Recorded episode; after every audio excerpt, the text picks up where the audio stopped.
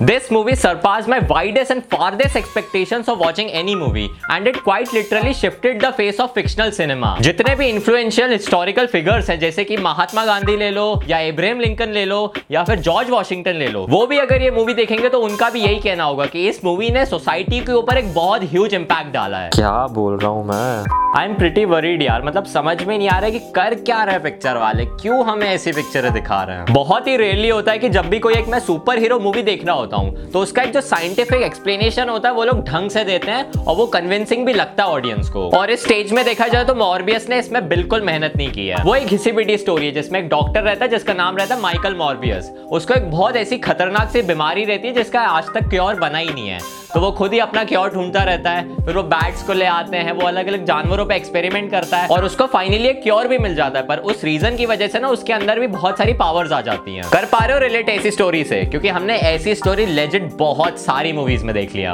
Ditto same story, मतलब कुछ भी नया नहीं, कुछ भी अलग नहीं। फिर अपने माइकल भाई को ना बैट्स की वजह से क्योर मिल भी जाता है, फिर वो एक्चुअली एक वैम्पायर बन जाता है, जिसकी वजह से उसके पास बहुत सारी ना सुपर हीरो पावर्स तो आती है, पर एक अनकंट्रोलेबल माइंड और बॉडी हो जाता है फिर उसका। लॉन्ग स्टोरी शॉर्ट, इस मूवी में बस यही बताया गया कि मॉर्बियस को उसकी पावर्स कैसे मिलती है और वो अपनी पावर्स पे कंट्रोल करना कैसे सीखता है, और थोड़ा बहुत उसमें मिक्स मसाला रोमांस डालने की कोशिश की है जो कि बिल्कुल भी काम का नहीं था इस मूवी में, और साथ में एंड में एक फाइट दिखा दी है। That's all for the movie. ये बेसिकली एक टिपिकल डिसेबल्ड गाय की ही स्टोरी है जिसको अचानक से पावर्स मिल जाती है, फिर वो उसका क्या करता है, स्टोरी कैसे आगे बढ़ती है, लेजिट वो ही दिखाया गया। बस देखा जाए तो वेनम की भी ऑलमोस्ट सेम स्टोरी थी। एक बंदा है, उसको पावर्स मिलती है, फिर वो उसको कंट्रोल करता है। That's all. अब थोड़ा सा इस मॉर्बियस कैरेक्टर में अलग ये है कि इसको एक वैम्पायर की तरह दिखाया गया है और जिसको बहुत ज्यादा मतलब इससे ना खून पीने की क्रेविंग्स होती है और इसको थोड़ा सा डार्क और ग्लूमी बनाने की भी कोशिश की गई है। इनके अगर बेसिक सेटअप की बात करूं तो जब इसके ट्रेलर्स आए थे और इसकी जितनी भी एडवर्टाइजमेंट्स हुई थी तो उसमें हमें पता चला था कि जो माइकल मॉर्बियस डॉक्टर है उसको एक ना बहुत रेयर सी ना ब्लड डिजीज है।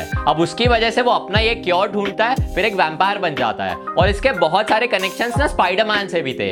एक वो एक इनका प्लस पॉइंट था कि हमें देखना था कि वो एक्चुअली किस यूनिवर्स में फॉल करता है, मतलब स्पाइडरमैन के किस यूनिवर्स में फॉल करेगा। ये एक बहुत बड़ा सस्पेंस था और इसको हम लेजिट दो साल से सोच रहे हैं क्योंकि मूवी एक्चुअली बहुत ज्यादा डिलेड हो गई थी। इसको मूवी को शायद दो साल पहले आ ही जाना चाहिए था और मेरे को बुरा इस चीज का लग रहा है कि यार दो साल वेट करने के बावजूद इतनी घटिया पिक्चर मिली हमें। मूवी देखने के बाद इसका जो पचानवे परसेंट कनेक्शन था वो मेरे को एमसीयू से बिल्कुल भी रिलेटेबल नहीं लगा। मतलब क्या ही एक्सपेक्टेशंस रखी थी यार, इतनी सारी फैन थ्योरीज आ रही थी, सोच रहे थे इस यूनिवर्स में होगा, वो वेनम से मिलेगा, वो स्पाइडरमैन से मिलेगा, कुछ भी नहीं था मूवी में। और थिएटर में भी देखा तो गिनती के दस लोग बैठे हुए थे पूरे थिएटर में। अनफॉर्चुनेटली देखा जाए तो इसकी स्टोरी बिल्कुल मिस है, मतलब इसकी जो पूरे प्लॉट है वो इतना ज्यादा डिसजॉइंट लगता है, इसके जो कैरेक्टर्स है उनमें भी बिल्कुल डेप्थ नहीं है और इसके जो डायलॉग्स है वो तो इतने सारे मतलब भर भर के डाल दिए हैं।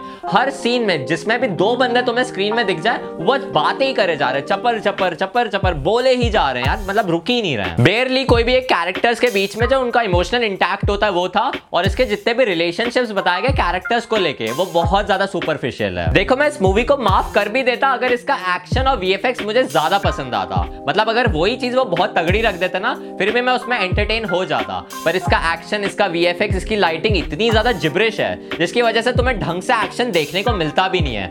बस स्क्रीन पे तुम्हें दिख रहा है कि यार झुंड में कुछ ना कुछ हो रहा है और वहीं पे लड़ाई होती है और हीरो जीत जाता है, बस ऐसी में पूरी मूवी निकल जाती है। मैंने सही में बहुत कोशिश किया कि इस मूवी को मैं थोड़ा सा तो लाइक कर लूं, मतलब यार मैंने सोचा इसका एंटरटेनमेंट फैक्टर्स देखते हैं, इसका एक्शन कोरियोग्राफी देखते हैं, इसकी लाइटिंग, इसके सेट्स ही देख लो यार एटलीस्ट, पर मुझसे नहीं हुआ। इतनी माइंडलेस एंटरटेनिंग मूवी मैंने तो पहले नहीं देखी है मतलब, और एक ऐसा क्लाइमैक्स जिसका बिल्कुल भी इंपैक्ट मेरे लिए रह ही नहीं गया है। इस मूवी की बस ये चीज अच्छी थी कि इसके जितने भी स्लोमो शॉट्स थे वो थोड़े से अपीलिंग लगते भी हैं क्योंकि इसके एक्शन ने तो बहुत कचरा ही कर दिया है। अब मुझे एक्चुअली इसकी बात समझने की लोग मॉर्बियस के कैरेक्टर को ना मतलब मल्टीवर्स में शो करने वाले हैं या किसी एक स्पेसिफिक यूनिवर्स में उसको दिखाने वाला है। और मूवी को देखने के बाद और उसके पोस्ट क्रेडिट सीन को देखने के बाद ये तो तय है कि यार वो लोग सिनिस्टर सिक्स लाने की कोशिश कर रहे हैं, क्योंकि अगर तुमने मूवी देखी और तुमने पोस्ट क्रेडिट सीन देखा है तो तुम्हें पता है कौन सा कैरेक्टर उससे मिलने आता है। पर फिर भी अभी ये कंक्लूजन नहीं मिला है क्योंकि यार जो सिनिस्टर सिक्स है वो तो विलन्स हैं, तो मॉर्बियस हमारा हीरो रहेगा आगे चल के या विलन बन जाएगा। देखो भाई, जैरेड लेटो ने पहले भी जोकर बन के थोड़ा सा कचरा किया था on screen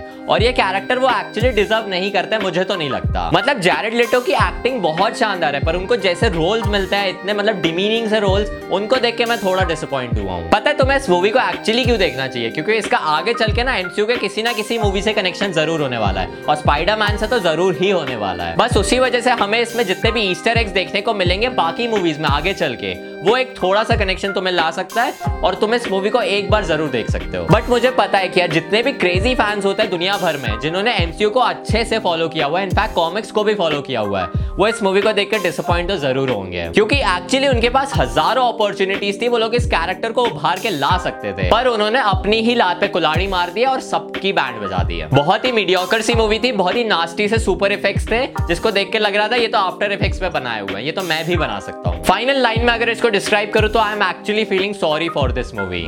so I guess इतनी बुराई इस मूवी के लिए काफी है और तुम्हें समझ में आ गया कि तुम्हें इस मूवी को देखना है या नहीं देखना है।